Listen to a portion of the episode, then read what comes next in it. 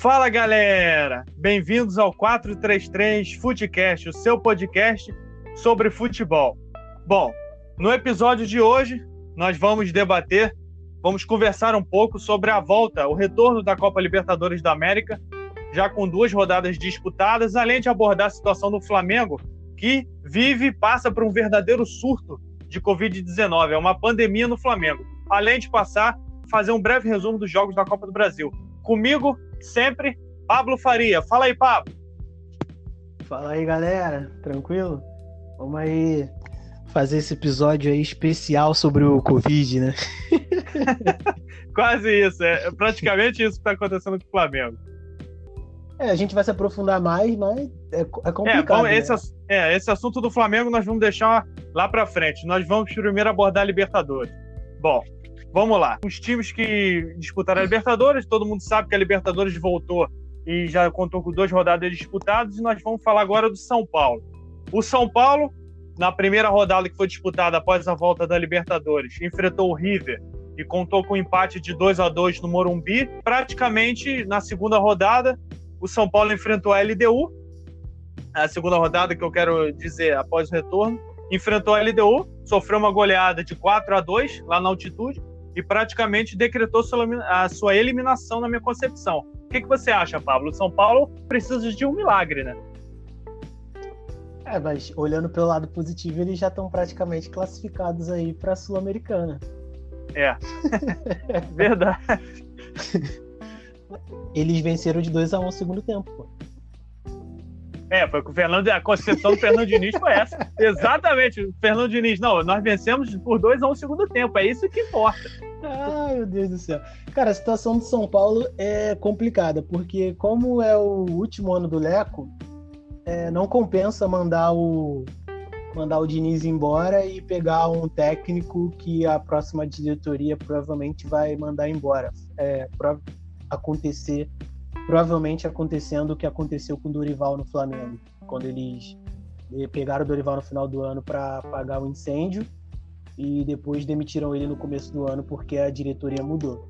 O que eu acho sobre o São Paulo é que a ideia de jogo do Diniz é boa. Só que ele, ele não sabe passar isso para os jogadores, cara. Porque tá difícil. Os caras saem errado, tomam um gol, é um time irregular pra caramba, é, mal treinado, é, é, bola aérea, toma sempre gol de cabeça, gol de escanteio. Ele não é sabe isso. armar defesa. Não sabe armar defesa. O, o, ataque ainda até que é mais ou menos, oscila bastante, mas até que é mais ou menos. Mas é, é isso, cara. Acho que a ideia dele é boa, só que ele precisa maturar isso para poder passar para os jogadores e o time entender o que ele quer e, e ter uma constância. É, eu acho que ele está tendo muito tempo de trabalho. Ele, se eu não me engano, dos técnicos brasileiros do ano passado para cá, é o que tem mais tempo de trabalho, desde o ano passado para cá. E, Sim. mano, o cara foi eliminado do Paulista e agora está praticamente eliminado da, da Libertadores. Para ele se classificar na Libertadores, além de ter que vencer os jogos, ele, ele ainda tem ainda que, que fazer uma diferença de gols que é complicado, porque em duas partidas, se não me engano, o River fez o quê? 12, 13 gols? É, porque fez 6 a 0 nessa última rodada agora, contra o Binacional, e fez 8 a 0 lá na, na, na partida de ida. Só é, o saldo de gol do 14 River. 14 gols, cara. 14 é. gols. É complicado, cara. Eu acho aí que São Paulo vai ficar para a Sul-Americana mesmo. E, e é isso porque só um milagre mesmo aí para fazer o São Paulo se classificar aí na, na, Libertadores. É, eu também não vejo chance nenhuma para o São Paulo, até porque o River já está em primeiro. O River ganhou de 6 a 0 agora no segundo jogo, abriu, fez saldo de gol. E na partida do Morumbi empatou, conseguiu um ótimo empate. Nem parecia que os times argentinos, o campeonato argentino estava parado, que os times argentinos estavam seis meses sem jogar. Ainda, ainda falaram cogitaram a hipótese do São Paulo ser favorito. Eu sabia que isso não ia ser possível. Que o Fernando Diniz, como a gente falou, não sabe armar defesa, o time tá uma bagunça no jogo contra a LDU, esse jogo de 4 a 2 meu Deus do céu, que jogo foi esse? No segundo tempo, ele falou que foi 2 a 1 o time jogou bem na concepção dele, mas o que, que foi aquele primeiro tempo? O time completamente bagunçado, a LDU brincou, o São Paulo brincou. Aquele gol que o São Paulo foi sair jogando, o cara roubou a bola e fez o gol. Meu Deus do céu, ele continua insistindo. Esse estilo de jogo, com essa troca de passe, sair jogando na defesa, igual ele fazia lá no, na época de Audax ainda, não dá mais certo. Ele não sabe fazer esse estilo de jogo. Ele tem essa ideia na cabeça, esse pensamento, que eu até gosto, que é o futebol que a gente gosta, ofensivo, posse de bola, futebol para frente. Mas ele não sabe aplicar isso em campo. O Fernando Diniz, para mim, é um técnico com ideias boas, mas ele não sabe aplicar, é um técnico fraco. Eu acho Fernando Diniz um técnico fraco. Ele trabalha no Fluminense ruim, Atlético Paranaense. Ele iniciou um trabalho que depois seguiu com o Thiago Nunes. Mas é fraco, ele não implementa, ele, ele tem as ideias, mas parece que tem alguma coisa que bloqueia ele. Ele não consegue impor suas ideias dentro de campo, não consegue formar um time assim compacto, que, pré, que tem defesa, que tem um meio-campo sólido, uma defesa sólida também, um meio-campo que, que é conectado com ataque para fornecer os atacantes, criar chances de gol. Entendeu? Eu não sei o que, é que acontece com o Fernando Diniz, que os trabalhos dele realmente é, é um pior que o outro, cara. Ele sempre é contestado. Qualquer clube que ele vai, ele sempre é contestado e sempre vai ser, porque ele não, não deixa imagem boa nenhuma nos clubes que ele passa. Eu até acredito, pensando numa evolução, e ele sendo um cara que, que gosta de estudar, talvez ele consiga, sei lá, mais para frente amadurecer esse pensamento de, de ideias de jogo, de jogo que ele tem, sei lá, transformar em título sim, sim. ou alguma coisa do tipo. Porém, nesse exato momento que ele está no São Paulo, time grande, numa seca enorme por títulos, é complicado. Ele já deveria ter sido é, mandado embora, só que bancaram ele é, tem que dar um, um crédito para a diretoria por ter bancado ele. Era para ele ter caído no Paulista. Quando ele foi eliminado do Paulista, era para ele ter caído ali. E ele continuou. Então, está fazendo uma campanha meio que oscilando ali no, no, brasileiro. Acho ainda que o time vai cair um pouquinho mais, porque é, o São Paulo, se não, não vai ter gás para isso. Não tem time também para brigar ali por título, minha opinião. E na Libertadores agora o cara vai ser eliminado. A não sei aí se a, se a diretoria aí esteja acreditando na Sul-Americana aí, apostando na Sul-Americana, porque foi, se não me engano, o último título que o São Paulo conquistou. Então tem uma, é um campeonato um pouco mais fraco também, então tem uma boa chance aí do, do São Paulo conseguir o título passando aí na, nas fases de mata-mata e tal. Fernando Diniz, para mim, é isso. Eu acho que ele foi bastante infeliz na colocação dele de falar que venceu o segundo tempo por 2 a 1 Eu entendi o que ele quis dizer, ele quis dizer que se você fosse olhar só pelo segundo tempo, o time jogou bem e teve um resultado positivo no segundo tempo. Porém, você tem que ver também que o que o time da, da LDU tirou o pé, mano. Tá vencendo de 3 a 0 eles não, eles não vão ficar é, massacrando o São Paulo. Os caras estavam se resguardando e depois ainda fizeram um gol ainda e venceram Tava o jogo se 4 poupando, né? É, se poupando. Ainda venceram ainda por 4 a 2 e você não pode ver o, o jogo por um tempo só. Tem que ver o jogo pelos dois tempos. Porque vai somar no final de qualquer jeito. Então, tá difícil aí pro São Paulino, ainda mais com jogadores aí, sei lá, Daniel Alves e Alexandre Pá. a Daniel Meu Alves Deus. fazendo batuque no, no Instagram. E o Pato, depois da derrota, mandando indiretas aí para quem é que, que foi aí, que eu não sei, porque ele deixou no ar, mas enfim. É isso. O Pato só veio pro São Paulo por causa da filha do Silvio Santos. Tirando isso, todo mundo sabe que ele não joga mais futebol desde quando ele surgiu lá no Inter, porque foi um, um cometa assim, depois apagou completamente. No Milan foi um fiasco, por onde ele passou depois do Inter foi um fiasco.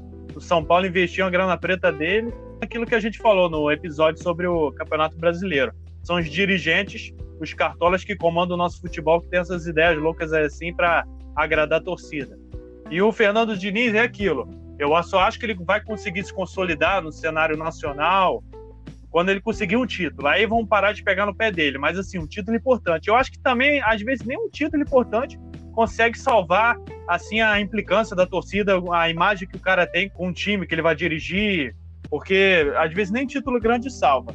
Eu também acho, eu concordo com você. Pode vir a ser no futuro um grande treinador, desenvolver suas habilidades, seus pensamentos, conseguir aplicar isso dentro do campo, passar sua ideia de forma precisa, assim, forma sólida. Mas agora, nesse momento, não vejo com bons olhos Fernando Diniz no São Paulo, não. Não acredito que ele não tem muito futuro. Sul-Americana, eu acredito, é um caminho possível para o São Paulo. São Paulo pode ter uma chance sim de conquistar a Copa Sul-Americana. Agora é um assunto bastante delicado, Pablo. Eu sei que eu vou tocar no seu calcanhar de Aquiles. O que, que foi o Flamengo contra o Independente Del Valle nessa primeira rodada agora da volta da Libertadores? 5 a 0 Discorra sobre o assunto, por favor. Foi um despreparo. É, o time jogou muito mal, nítido. Tinha a questão da altitude, mas a questão de. Foi até que o, o Domi falou depois da vitória contra o Barcelona. Ele falou que ele tá há 50 dias aqui no Brasil e só treinou 10, cara. E ele nunca deu um treino pro time completo do Flamengo. Juntou tudo isso, mais a altitude, jogadores não estavam se encontrando em campo e deu isso que deu. 5 a 0 dei um crédito para ele, tô, tô, acreditando no trabalho dele, eu acho que ele tem boas ideias. É, ele mostrou isso jogando 35 minutos contra o Barcelona, jogando o jogo contra o Atlético Mineiro, que foi o primeiro jogo, jogando Não, também contra, contra o Fluminense, Fluminense também ele jogou bem. Contra o Bahia também, contra o Fortaleza. Eu acredito no projeto, acredito que é, se o cara tiver tempo e se o cara conseguir dar os treinos que ele quer dar, eu acho que o Flamengo vai ter uma regularidade, só que é complicado, cara. Nesse cenário aí de, de coronavírus é complicado, porque o cara não tá tendo time completo, jogador tem jogador lesionado, tem jogador com Covid, é, não tem tempo para treinar, fica jogando de quarta a domingo e ainda tem a Libertadores ainda no meio e a Copa do Brasil agora que vai começar as oitavas, então é complicado. Tipo, o cara não tem tempo para treinar. Parece até basquete, mano. Isso daí é basquete. é, os caras não têm tempo pra treinar, joga de dois em dois dias, é basquete isso daí. Mas o que eu tenho para dizer é isso: o time foi mal, se recuperou no jogo contra o Barcelona, Pedro jogou muito, o Everton Ribeiro jogou bem, o Arrascaeta Verdade. destruiu, o Gerson voltou a jogar bem. Então, tipo, Flamengo tem. A gente vê que o Flamengo tem elenco, o Flamengo tem time, se tiver tudo ali aliadinho, mano, é, é abraço. Também acho que foi um despreparo do Flamengo. O Domi se perdeu completamente no, nesse jogo contra o Independente Del Valle. Os jogadores jogaram mal. O Domi fez um monte de mudança que não tinha que fazer. Entendeu? Parecia o Jorge Jesus lá no jogo contra o Melec, na estreia dele na Libertadores, botando o Rafinha de meia. É, às vezes eu, eu também compro a ideia do Domi. Eu acho que tem que ter uma continuidade, o treinador tem que ter tempo para trabalhar. Assim meio como ele falou na entrevista lá, que ele citou o Klopp, falou que o Klopp em três anos não ganhou nada com o Liverpool, depois deu no que deu. Eu compro essa ideia também. Eu acho que o cara tem que ter tempo de trabalhar. É, Coisa que no Brasil aqui. Só, só falando esse negócio do Klopp, não, eu acho que ele tá certo. Só que a realidade do Liverpool para a realidade do Flamengo é completamente diferente, porque o Liverpool, Muita. quando o Klopp pegou, estava sendo montado. O Flamengo já é um time que está montado, além de ser o melhor elenco do Brasil. Então a expectativa é alta. Eu tô dando assim, eu sei que Verdade. muitos flamenguistas é, estão estão impacientes. Só que para mim, eu não vejo futebol desse jeito. Eu vejo futebol se meu time tá competitivo brigando, para mim tá ok. É lógico que eu vou ficar é, com raiva quando perder e tal, mas tem que analisar a ideia de trabalho, é, se os jogadores estão jogando bem, se está tendo uma regularidade. Eu analiso por esse prisma. Então, eu tô dando aí um voto de confiança nele, até porque o Flamengo vem de bastante títulos, então eu acho que em questão de títulos, assim, ele tem uma margem para poder errar.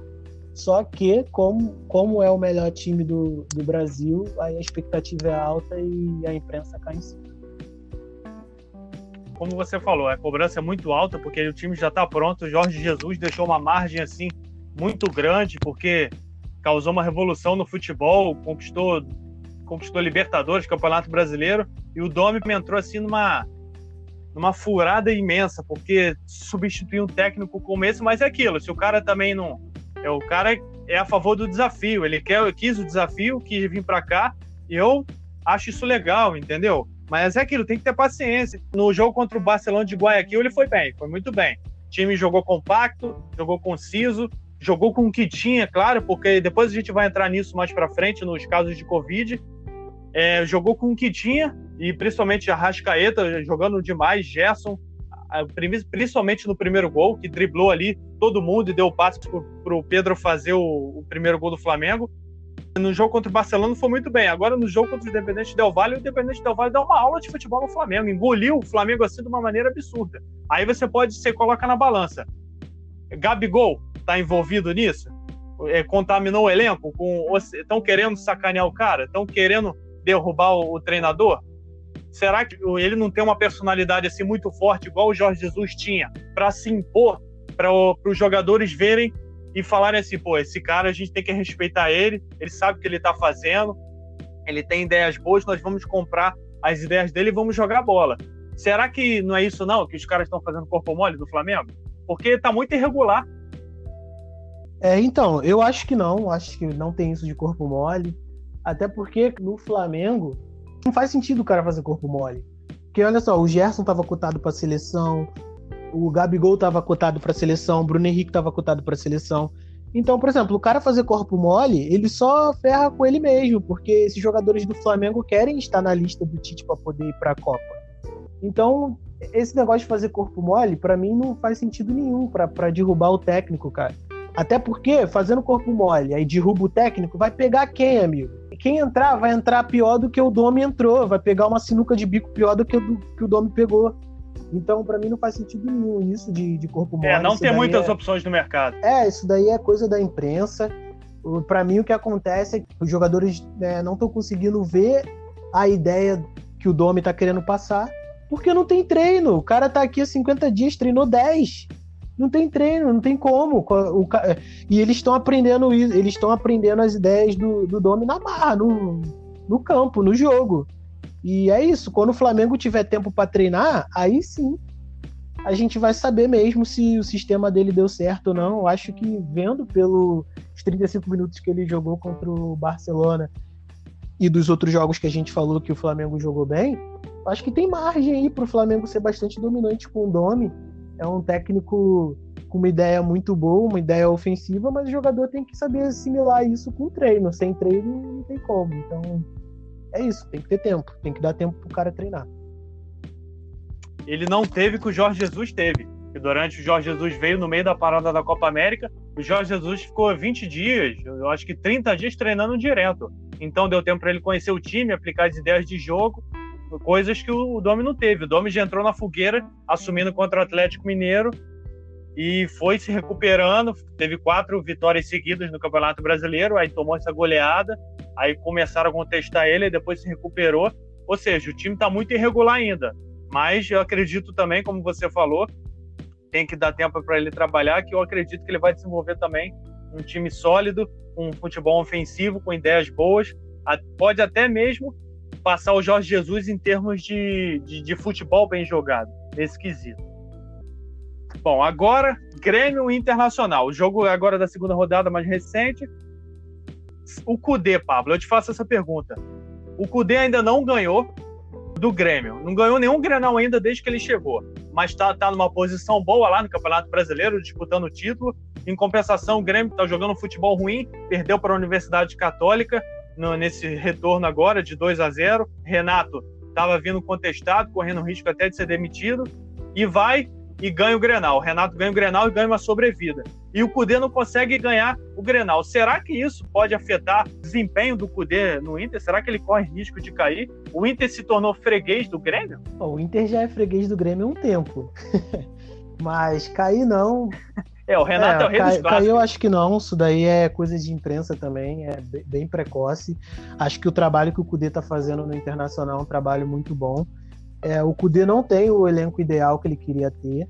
É, o atacante dele se machucou, não volta essa temporada. Provavelmente ele não vai ter um atacante à altura. E olha que o Guerreiro nem é lá essas coisas, na minha opinião. É, contrataram o Abel Hernandes é aí, isso, mas cara. também tipo, não, não, é isso. O que eu tenho para dizer é o seguinte: o clássico que ele não podia perder era esse.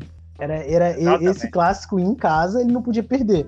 Os clássicos que ele perdeu, o, os, do, os do Gaúcho, foi o Gaúcho. Além mais pela é, Libertadores. Foi aquele né? que, se ele vencesse, ele ia pra final com o Caxias.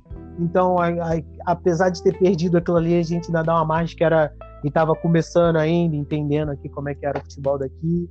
Aí teve aquele outro também da, da Libertadores lá da primeira rodada que ele perdeu o empate aquele, eu não lembro. O primeiro, o primeiro Grenal da Libertadores. Não, o primeiro Grenal da Libertadores isso. foi empate. Isso, isso. Aquele lá foi empate, aí teve aquele negócio lá de oito jogadores expulsos. O time, o time do Internacional tava jogando muito melhor. Só que aí entrou na, na é pilha do, dos jogadores do Grêmio lá aconteceu isso. Aí ele foi, perdeu o clássico lá, o Gaúcho, que fez o Grêmio ir pra final do, do Gaúchão. Então, assim, esses clássicos aí que, que aconteceram, beleza, a gente releva. Agora o que ele não podia perder era esse, que foi em casa. Ainda deixou o Grêmio jogar ainda. O Grêmio que tá vindo uma má fase aí no, no Campeonato Brasileiro. O Renato não tá encontrando time no Campeonato Brasileiro, tá perdendo para times que não deveria perder e venceu o Internacional. Então, eu acho que é uma coisa aí a se, a se ver em questão de clássico, mas pro técnico cair, eu acho que só se ele for eliminado da, da Libertadores. E também no brasileiro, o time tem um padrão de jogo bom, apesar dos jogadores que tem. Então acho que Kudê cair é coisa de imprensa para ficar atiçando jogador e ter clique em site. É, e analisando o jogo de bem brevemente assim, o Grêmio jogou, é, jogou muito mais. Eu achei que foi um, um resultado justo. O Inter, para mim, não jogou nada. Não é nem sombra daquele. Não parecia nem sombra é, daquele Inter que está disputando o título lá do Campeonato Brasileiro. Não sei se o Cudê se perdeu. Parece que o, o Inter ficou com medo do Grêmio. Quem está numa boa fase é o Inter e não o Grêmio. E o Renato Gaúcho, o cara pode ter estátua, pode ter o que for, mas aqui no Brasil a gente tem uma capacidade, assim, principalmente esses torcedores fanáticos das torcidas que a gente sabe que tem, os caras, para queimar ídolo, que assim é uma coisa de louco. O cara pode ter. É, pode ganhar tudo num ano, dois anos, ganhar direto. Perdeu três, quatro jogos já começa a ser contestado. No Brasil, isso aqui é uma coisa de louco. Mudando o assunto, Boca e River voltaram com tudo nesse começo agora de Libertadores. Foram duas vitórias, o Boca ganhou do Libertar e ganhou sua segunda partida. O River ganhou, é, empatou com o São Paulo o primeiro jogo, 2 a 2 nesse retorno, e ganhou do Binacional por 6 a 0 E aí, Pablo, o que, que você acha desses dois argentinos? Parece que eles não estão nem há seis meses sem jogar. Parece que o Campeonato Argentino vem sendo jogado até mesmo antes do Campeonato Brasileiro voltar. É, são, são times que são cascudos em questão de, de Libertadores, eles sabem é, jogar essa competição. E, e convenhamos também que não foram adversários que. É. É, tem então, isso também. Acho que somando aí as duas coisas, acho que responde aí essa pergunta. Eu vendo o jogo do, do Libertar contra o Boca, eu, eu, lembrei os áureos tempos do Martin Silva no Vasco. Eu, porque, meu Deus do céu, Libertar, um time horroroso, horroroso. O Martin Silva era um. Martin Silva defendia tudo. Eu acho que o Martin Silva fez umas 10 defesas no jogo. Mais de 10. O time horroroso, nível técnico, tá, tá, tá muito baixo desse, dessa Libertadores principalmente esses times que estão sem jogar. O jogo do River contra o São Paulo, como a gente falou, eu achei o River assim numa melhor condição assim do que o Boca. O Boca estava apresentando também jogadores com Covid. Não achei o que o Boca fez part... grandes partidas assim, mas eu achei que mesmo sem jogar os times, eh, os times argentinos estão treinando. Isso ainda é surpresa para ninguém, eles não podem ficar parados, são atletas, precisam treinar para não perder a forma física. Mas eu achei que o River, assim, veio numa, numa condição, assim, até surpreendente, boa, porque fez uma boa partida contra o São Paulo, que já vinha tendo um ritmo de jogo, e fez uma boa partida, né, boa partida entre aspas, né, mas fez o que tinha que fazer, ganhou com propriedade em cima do Binacional, coisa que o São Paulo não fez. O, São, o River é, fez 6 a 0 no Binacional nessa rodada agora, e no primeiro turno fez 8, e o São Paulo perdeu de 3 a 1 no primeiro turno. É, Precisa o, dizer São alguma Paulo coisa? também deu um azar não, né? porque ele foi o único que pegou o binacional na altitude, porque o River e o River e a LDU vão ter a sorte, ou tiveram a sorte aí de pegar o binacional fora da altitude, por causa da, da Covid, etc. Então, é, São Paulo, São Paulo tá numa maré de azar que, meu Deus do céu. Os times argentinos voltaram com tudo e é aquilo, camisa também pesa na competição dessa. E eles estão jogando com camisa, apesar dessa volta agora. Prometem aí disputar mais uma vez, mais um ano, o título da Libertadores. Lembrando que o River é o vice-campeão, atual vice-campeão da Libertadores, e o Boca Juniors é o atual campeão argentino. Bom, o Palmeiras. O Palmeiras tá invicto no, na temporada, né? Ganhou, ganhou tudo que disputou, ganhou o Campeonato Paulista, tá ganhando até futebol de botão, o Palmeiras está invicto. Mas o Palmeiras está invicto, mas jogando mal, cara. O Palmeiras está invicto jogando mal. E o Vanderlei insiste em dizer que nada pode parar o Palmeiras, que qual é o problema do Palmeiras estar tá jogando mal se ele está ganhando, ganhando tudo, tudo. Que é? Aí eu te faço a pergunta, Pablo. Ele tá ganhando é. tudo. Ele ganhou o Campeonato Paulista, tá ganhando até futebol de botão, cara. A verdade é essa. Ele, o Palmeiras tá invicto, ele não perdeu ainda nenhum jogo. Ele só tem duas derrotas nessa temporada. Eu lembro do Vanderlei Luxemburgo no Flamengo, na época do, do Ronald, se não me engano, foi do Ronaldinho Gaúcho. A gente, tá, a gente ficou invicto também do Campeonato Carioca até o Campeonato Brasileiro aí, sei lá, umas 13, 14 rodadas aí. E não ganhamos nada no final do ano. Por que, que a gente não ganhou nada? Porque a ideia de jogo do Vanderlei Luxemburgo é horrorosa. E, e olha que naquela época lá os times jogavam tudo igual. E o Flamengo tinha Ronaldinho Gaúcho, tinha Thiago Neves, tinha o David, tinha o Renato Abreu, tinha o Luiz Antônio, era o Léo Moura. É um era, era, um bom time. Júnior César na lateral esquerda. Era um bom time. A zaga ali era complicada, mas era um bom time baseado nisso, eu te faço a pergunta: até onde é válida essa invencibilidade? Cara, a invencibilidade do Palmeiras, do Palmeiras é válida até ele perder o, o primeiro jogo e, e, a torcida pegar no pé, porque a torcida já tá, tá nervosa com esse futebol horroroso que o Palmeiras está apresentando, com o time que tem. O Palmeiras quer, quer, quer dar o Rony e mais um jogador, sei lá, por um jogador do Grêmio, cara. Isso, o Rony no Grêmio vai fazer a função do Everton Cebolinha. Claro que não vai ter a mesma qualidade, mas vai fazer a função Exatamente. dele, cara. Seria ótimo. Sendo que o Rony podia fazer um a função do Dudu no Grêmio se o Vanderlei Luxemburgo tivesse um futebol ofensivo que valorizasse esse, no Palmeiras. No Grêmio não, no é, Palmeiras. Se, é, ele podia ter esse futebol ofensivo se valorizasse o, o, os jogadores igual o William Bigode e o, e o Rony, cara. Então, assim, é, é ridículo esse futebol que o Vanderlei Luxemburgo tá, tá apresentando no Palmeiras. E é isso, a gente não tem muito o que esperar do, do Palmeiras, não. Vai ser esse futebol mesmo aí. Fizeram uma análise falando que é o futebol que mais se assemelha ao, do, ao que o Filipão jogava. É, eu concordo com você. Esse jogo do Palmeiras é um jogo horroroso, principalmente nesse jogo agora, já que a gente está tratando de Libertadores. Ganhou a primeira partida nesse retorno agora, é verdade. E nesse segundo jogo agora, 0 a 0 contra o Guarani, o Guarani, o primeiro tempo foi até equilibrado, mas no segundo tempo o Guarani engoliu o Palmeiras, teve chances assim absurdas. O, e, o Everton fazendo defesas assim monumentais. Palmeiras com jogo horroroso. É verdade, o Palmeiras tem um sistema defensivo, não toma gol, só tomou 19 gols na temporada. Tem um sistema defensivo sólido, isso? Isso é verdade, conseguiu montar uma defesa. Mas tá aí o Corinthians também para falar isso tem um sistema defensivo, sabe se defender, mas não joga nada, não tem estilo de jogo, não tem formação. Cara, o Palmeiras não tem triangulação, não tem é, enfiada de bola. O Palmeiras só faz o seguinte: joga a bola lá pro cara na direita, pro ponta na direita. Aí o cara vai lá, cruza. O Palmeiras só tem essa cruza para fazer o gol para cabecearem e o, e um volante, o Bruno Henrique, vindo de trás. Acabou. As jogadas do Palmeiras são essas. E o Vanderlei sempre se vangloria falando que quer um futebol que preza sempre pelo futebol ofensivo, que o futebol ofensivo está no DNA dele, concordo. Ele fazia isso há 20 anos atrás, na época lá do Palmeiras, da Parmalat. Agora o Palmeiras não é nem sombra disso, do, do time que ele imagina fazer. O o Palmeiras está jogando pior que o Corinthians. Eu acho difícil. Mas é, trabalho Tem que ver também que naquela época lá, quando ele treinava o Palmeiras, apesar, lógico, ele tinha ideias, é, ele, ele falava para os jogadores o que ia acontecer e realmente acontecia e tal, beleza, a gente não pode tirar o mérito dele. A gente vê o time do Palmeiras antigamente, era muito talento.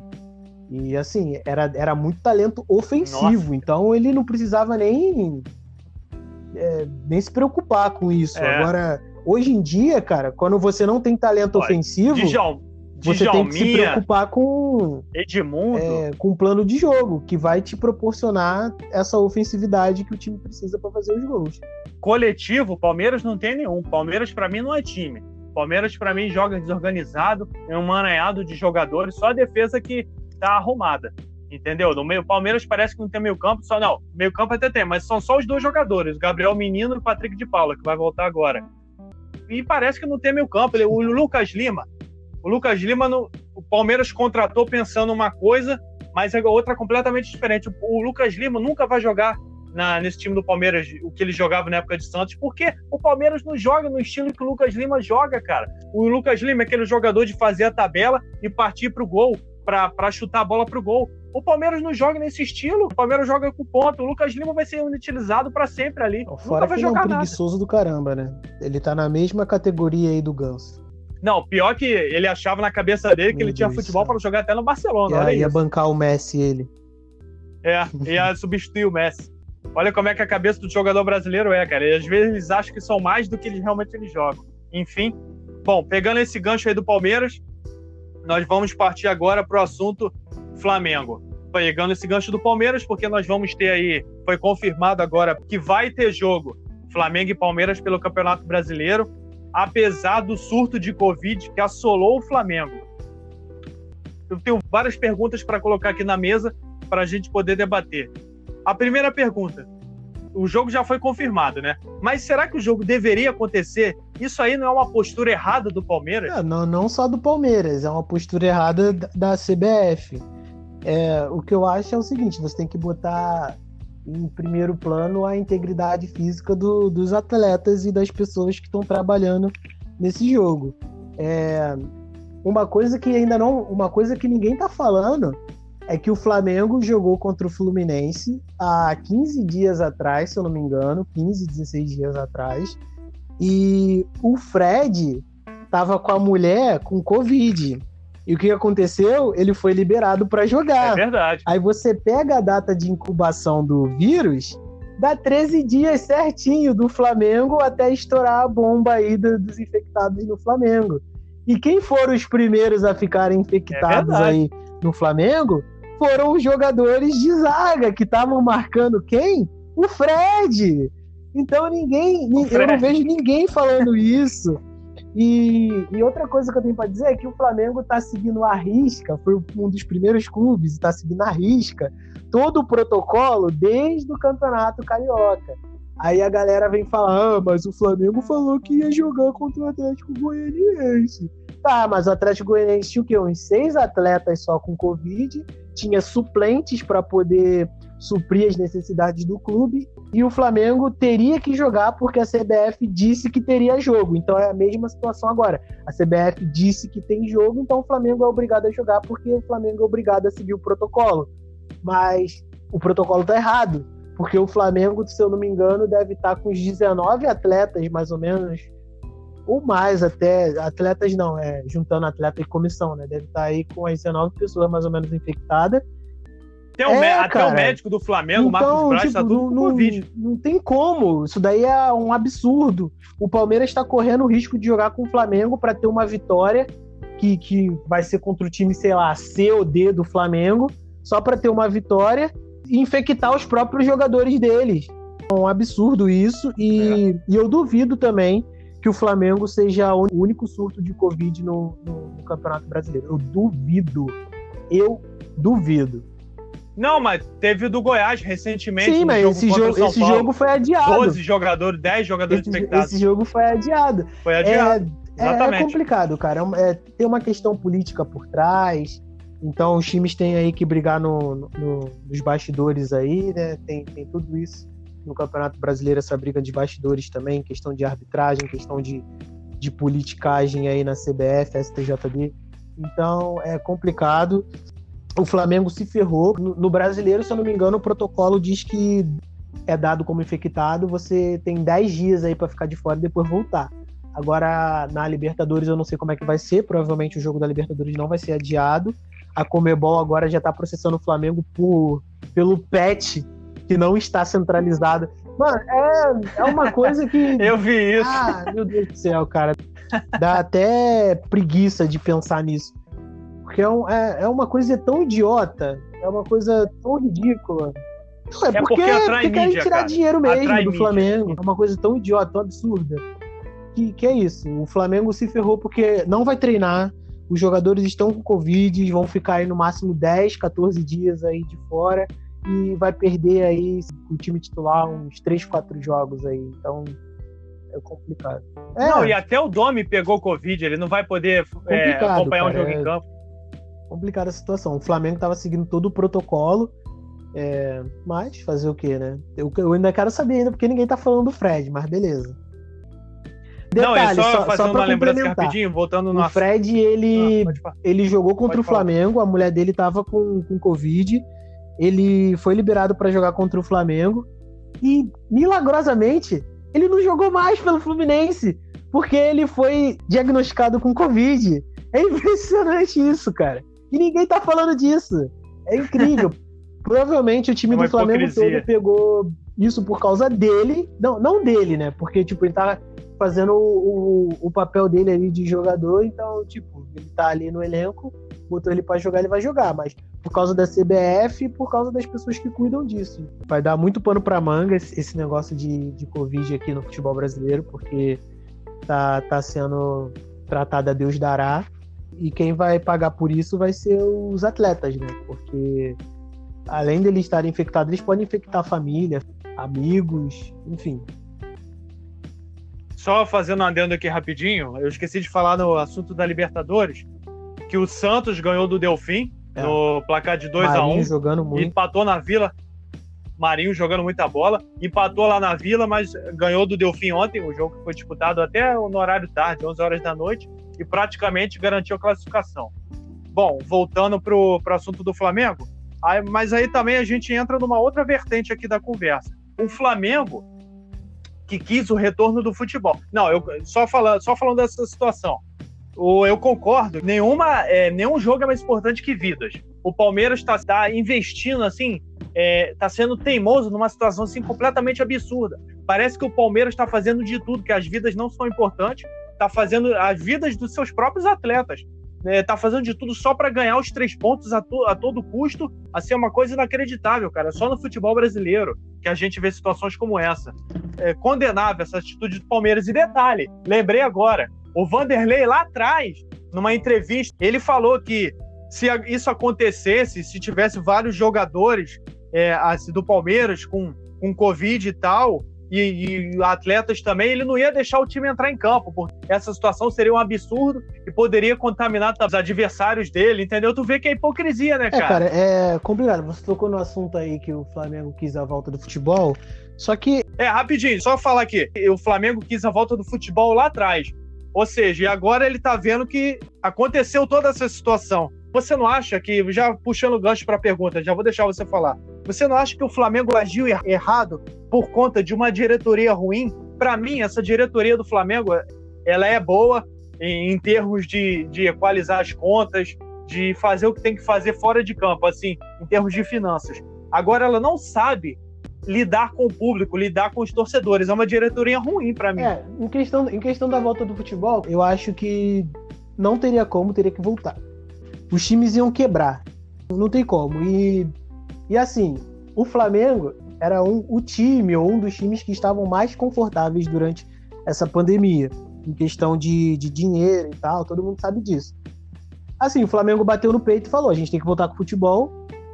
Ficou de escudo. É muito fácil agora é, todos os outros times falarem que o Flamengo quis a volta do futebol, porque todos os times agora estão jogando e vão botar a culpa no Flamengo, que foi o Flamengo que quis voltar ao futebol, mas não, todos os times estão jogando, todos os times sabem que era importante a volta do futebol, senão eles iam quebrar, principalmente os times pequenos.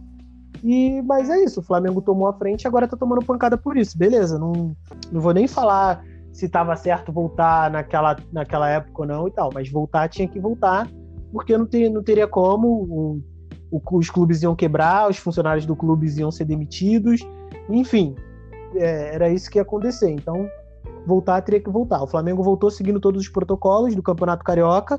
O Campeonato Carioca veio bem para a volta, tiveram poucos, pouquíssimos casos de, de Covid, apesar daquela polêmica lá que estava jogando do lado do, do, hospital de campanha e tal, mas teve pouquíssimos casos de Covid.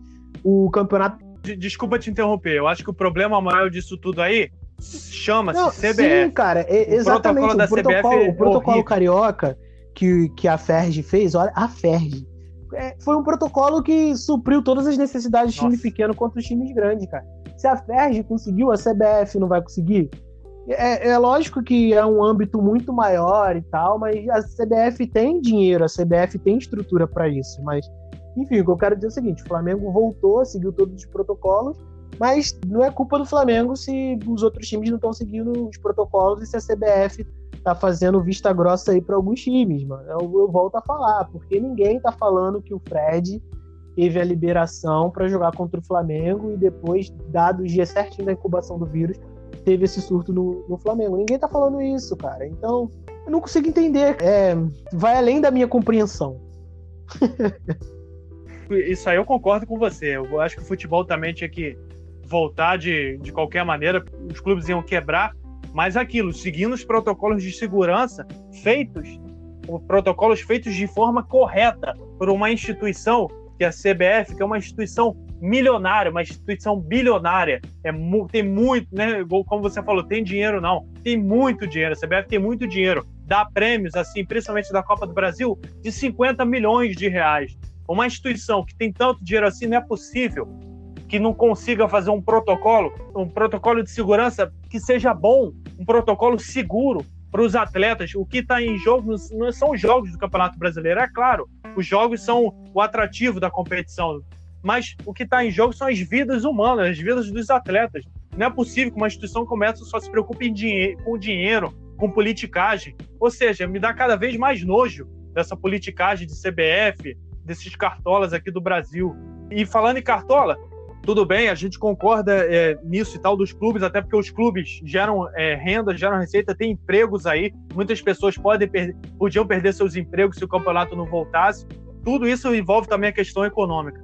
Mas eu acho que principalmente o presidente do Flamengo e o vice-presidente, eles não sabem lidar, seja com a imprensa, seja no, no contato com o público, com a torcida. Eles agem em situações assim de forma completamente absurda. Por exemplo, o cara que tirou a foto lá no avião, que tava todo mundo sem máscara, os jogadores do Flamengo, ele demitiu o cara. Olha que atitude condenável. Se fosse o Gabigol, ele ia demitir o Gabigol? É isso que, é isso que eu tô falando. Eu não tô falando do Flamengo. Eu não tenho nada contra o Flamengo. Tanto que eu não tenho nada contra o Flamengo, que eu falei que o Flamengo ia ser campeão no, no episódio do Campeonato Brasileiro, o nosso terceiro episódio aqui do podcast. O que eu tô falando é da diretoria, as pessoas que comandam o Flamengo, a instituição Flamengo, porque a instituição está acima de qualquer pessoa, acima de tudo. Para mim, o trabalho do Landim e do vice-presidente, que é o Rodrigo Banchi de Abrantes, que é advogado, é, diga-se de passagem, para mim não é um trabalho bem feito, entendeu? Eles não sabem como lidar em diversas situações, principalmente essa da, da morte dos garotos do Ninho. Os caras tratando de uma maneira fria, entendeu? Enfim, então, cara, em questão é o que eu de, acho. de tratar com pessoas e tal, eu concordo que eles são mais voltados. Digamos que eles não são de humanas, eles são de exatas. digamos assim. É, o, que eu, o que eu acho é o seguinte: o que aconteceu no Ninho é, foi uma tragédia e tal. Só que o que não estão dizendo é que essa diretoria, que é essa diretoria. Não, é exatamente. Não. Não, é, foi é do isso, Eduardo Bandeira é isso de Mello. As pessoas têm que ver. Por exemplo, o, a do Eduardo Bandeira de Mello sabia do que estava acontecendo lá e deixou de lado. Não fez nada. A diretoria do Flamengo nada. assumiu e pegou, pegou o bastão lá, pegou a batata quente e tá assumindo com as coisas que, que aconteceram lá. Eu não vou dizer que eles não sabiam, mas acreditaram nas pessoas que continuaram, que eles não, não, não saiu todo mundo. E aconteceu o que aconteceu, porque duas semanas depois eles iam trocar lá, eles iam sair da, de lá onde eles estavam e ia pro CT, mas aconteceu lá o que aconteceu, beleza. O que eu acho é o seguinte: é, não, não tem jeito do, do, do Flamengo tratar esse negócio do, dos garotos do Ninho e as pessoas ficarem satisfeitas. Porque nenhuma vida tem preço.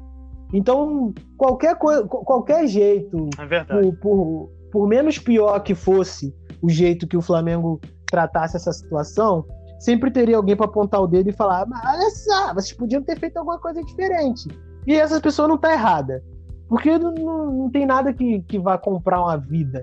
Não tem nada que, que, que vá é, substituir a, a, vida da, ainda mais crianças que tinha todo o futuro pela frente, crianças ali que poderiam ser, sei lá, jogadores é, muito bons a nível de seleção, a nível mundial, enfim, não se sabe. Tem, não, não tem como é, você como você fazer diferente do, do, que o Flamengo tá, tá fazendo. O tratamento que o Flamengo fosse fazer dos garotos do Ninho seria uma coisa que é, iria receber críticas porque foram vidas que foram perdidas ali que, que não tem substituições.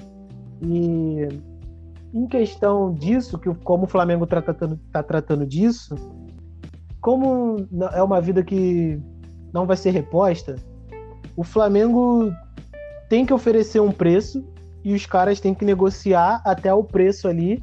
Só que o Flamengo tem um teto, então, tipo, eles vão ficar negociando ali, não vai vir para a imprensa, a imprensa tá, tá meio bolada com isso, é, porque os valores não estão sendo divulgados e também não estão falando co como isso está sendo feito. Estão é, dizendo aí que algumas famílias estão insatisfeitas, tem que estar tá mesmo, porque os caras perderam os filhos, então tem que estar tá bastante insatisfeito. Só que a imprensa gosta disso, né, cara? E é, e não diz que. É, a imprensa assim, aumenta tudo. Tá? É porque é assim, eles estão batendo nessa diretoria, sendo que a diretoria que já sabia de tudo que está acontecendo era do Bandeira de Melo. Então, eu acho isso um pouco injusto, mas enfim, é a, é a diretoria que pegou a batata quente e tem que arcar com essas consequências. Em questão de torcida, eu acho que eles estão muito vidrados em resultados e lucros e deixando um pouco assim o emocional, a parte humana da coisa meio que de lado sem saber tratar disso. Eu acho que deveria ter uma pessoa ali para tratar disso. Essa diretoria aí pegou a batata quente do Eduardo Bandeira de Mello em relação a esses garotos do Ninho e foi isso que você falou em relação a esse assunto do Covid e tal. Eu acho que também não está sabendo lidar direito. Muito rude assim as entrevistas. Não precisava ter mandado o cara embora. É, pega até mal pro, pro presidente. Parece que ele não está se importando Pra, parece que eu acho que esse presidente do Flamengo ele vive em outra realidade. Ele tem assim é, decisões muito sem noção, entendeu? Aí ele, ele falou assim que todo, é, todo mundo tava sem máscara, desse cara que tirou a foto sem máscara, ele falou: ah, todo mundo prende a respiração e tá tudo certo. Entendeu? Às vezes umas tiradas assim que ele faz, mas enfim. Bom, galera, o papo foi bom hoje. Não, não, não. Ah, é, ia me esquecendo. Já tu não vai tirar isso do podcast. Já né? ia me esquecendo. Tava fugindo do assunto. Ah. Copa do Brasil. Nós temos que abordar a Copa do Brasil. Os cariocas jogaram a Copa do Brasil. Só abordando aqui também, teve o jogo do Corinthians e Esporte, que o Esporte ganhou de 1 a 0 Corinthians, cada vez pior, rumo ao Z4 no Campeonato Brasileiro. Eu tinha Bom, esquecido desse jogo, é cara, que o Corinthians pra, perdeu para outro vídeo. Pro esporte. É, Não, foi 1 a 0. que o Corinthians, o Corinthians teve mais posse de é. bola, chutou mais. Estreia do Thiago Neves. É, foi a estreia do Thiago Neves. Voltando aqui, Copa do Brasil. Tiveram os jogos da Copa do Brasil, que o Fluminense perdeu de 3 a 1 para o Atlético Goianiense. E o Vasco empatou com o Botafogo e decretou a sua eliminação na Copa do Brasil. O Botafogo não, Bom, o Botafogo O que não. falar? Botafogo não, igual o vídeo lá do cara querendo se jogar. Bom, foi a partida assim, Eu não vi analisando jogo, então o jogo do Vasco primeiro. Falar, é, analisando o jogo assim de forma bem crítica. O Botafogo dominou o primeiro tempo, o Vasco foi inexistente, completamente inexistente no, no primeiro tempo. O Vasco não jogou, não jogou absolutamente praticamente nada.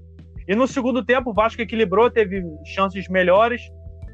E como sempre, o Martins carregando o time no meio-campo ali. Se o Cano também não, o Cano não fizer gol, o Vasco parece que não vai fazer gol nunca. E é aquela velha história: o Ramon, o Ramon tava indo bem. Aí começa com as teimosias de técnicos brasileiros que insistem em jogadores que começam a não dar certo e irritam a torcida.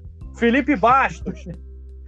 Meu Deus, jogou nada. Felipe Bastos. Iago Pikachu. O que, que é o Iago Pikachu? Desde o jogo contra o Coritiba. Desde o jogo contra o Coritiba que o Iago Pikachu só faz besteira. O Iago Pikachu, para que fazer aquele pênalti contra o Coritiba? Parece que ele não é jogador de futebol profissional. Já, tinha, já tinha o que tinha que dar no Vasco. Na partida contra o Botafogo, não jogando completamente nada.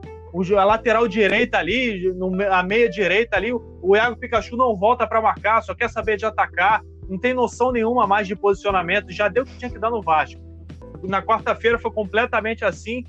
Um jogo assim para esquecer, a torcida do Vasco esquecer. Em relação ao Botafogo, o Botafogo jogou bem, Botafogo, rei dos empates, junto com o Palmeiras no Campeonato Brasileiro. O Honda jogou uma boa partida, o Calu não jogou nada, assim, das, falando das estrelas internacionais do Botafogo. O Matheus Babi, que vem até jogando bem alguns jogos, fazendo gols importantes, mas eu acho que foi um resultado justo, uma classificação merecida do Botafogo, mas que com certeza vai terminar na, nas oitavas de final. Se o Botafogo conseguir se classificar para as quartas, vai ser um avanço muito grande Cara, assim quero, na, na minha eu quero concepção. muito saber Falando... Que Va... Por que ah. o Vasco ama tanto o Felipe Bastos, cara? É o que? A terceira, terceira ou quarta passagem dele pelo clube? Ah, meu Deus do céu. Eu já desisti de entender, papo. Eu já desisti. Ele até tava jogando bem, veio jogando bem alguns jogos, mas o Felipe Bastos é isso aí. não, não pode achar que ele é o Iniesta, entendeu? Tem gente que acha que ele é o Iniesta, o Ramon acha que ele é o Iniesta. O Felipe Baixo não foge disso aí. Ele tem limitações sérias, assim. Não é porque ele jogou futebol assim em três, quatro partidas bom que ele vai continuar repetindo isso. Agora, para terminar o nosso podcast, falando do assunto Fluminense. E aí, Pablo, o que, que você pode falar do Fluminense, Cara, o Fluminense contra o Atlético Goianiense? o Atlético Goianiense em casa, de 1 a 0 Fora de casa. Cara, você viu o gol que o Muriel tomou?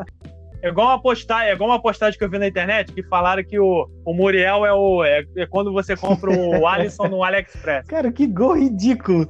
Mas, mas enfim, é, o Fluminense tomou de tava tomando de 2 a 1 um, tava eu não sei agora, porque eu não lembro qual é a nova regra agora, se tem gol fora ou não. Então o Fluminense estava indo essa parte pênaltis, da Copa do Brasil não tem gol fora. Ou, ou para prorrogação, eu não sei dizer agora. E para os pênaltis direto, né? Para os pênaltis. To, conseguiu tomar o gol, isso, o terceiro isso, gol aos direto. 47 do, do segundo tempo. Cara, o que eu tenho para dizer é que o Atlético Goianiense aí tá tirando o ponto no brasileiro de times importantes ali da parte de cima, ou times que deveriam estar brigando ali, é, pelas primeiras posições. E Vitórias assim, é um time né? que eu acho que o Wagner Mancini chegou e falou assim: galera, a gente não tem nada a perder, vamos jogar futebol, vamos, vamos ter uma proposta ofensiva. Eu acho que é isso que o Wagner Mancini pensou, cara, porque é, tá dando certo, é um time que todo mundo esperava aí que fosse cair, eu acho que é eles mesmos esperavam que fosse cair. Eu acho que o, o plano deles para esse ano era galgar posições na Copa do Brasil e ganhar premiações de acordo com as posições que. de acordo com as etapas aí que eles fossem avançando. E, e é isso. Venceu aí o Fluminense 3 a 1 O Odair, meu Deus do céu, acho que já deu. o, cara ainda, o cara ainda recebeu o título ainda no começo do ano. Ah, mas... O único técnico que sabe como parar o Jesus. E nunca venceu o Jesus, mas. É, o Fluminense realmente, o Atlético Goianiense é aquilo, o Atlético Goianiense vai poder disputar o Campeonato Carioca, só falta ganhar do Botafogo. Daqui a pouco o Atlético Goianiense vai ser campeão carioca, porque ganhou do Vasco, ganhou do Flamengo, ganhou do Fluminense, só falta ganhar do Botafogo. É isso. É aquilo, um time que não tem nada a perder, é um time que joga assim tranquilo, o Atlético Goianiense tem feito até boas partidas. Contra o Vasco fez uma boa partida, contra o Flamengo ganhou de 3 a 0 Contra o Fluminense Bom, ganhou de enfim, 3 a 1 Era isso que a gente tinha para abordar contra o Fluminense ganhou de 3 a 1 na Copa do Brasil. Enfim, era isso que a gente tinha que, tinha que abordar da Copa do Brasil. Bom, é isso. O papo foi bom hoje. Nós discutimos bastante coisa: Copa do Brasil, o retorno da Libertadores, o surto de Covid no Flamengo, invencibilidade no Palmeiras várias coisas no episódio de hoje, foi bastante produtivo. E eu faço as honras aqui, deixo em aberto para o nosso espaço, para a divulgação das nossas redes sociais, para vocês ouvintes, se quiserem entrar em contato com a gente, estamos à disposição nessa essa troca, uma troca legal, essa troca de mensagens, sugestões, novos formatos de episódios aqui no nosso podcast. Tudo é bem-vindo. Bom, Pablo, faça as honras e divulgue suas redes sociais, Pablo por favor. Faria com dois Is aí em todas as redes sociais possíveis. Sou eu lá. Bom, galera, minhas redes sociais é no Facebook, você pode ir lá, é Pedro Duarte, e meu Instagram é arroba PEDuarte92.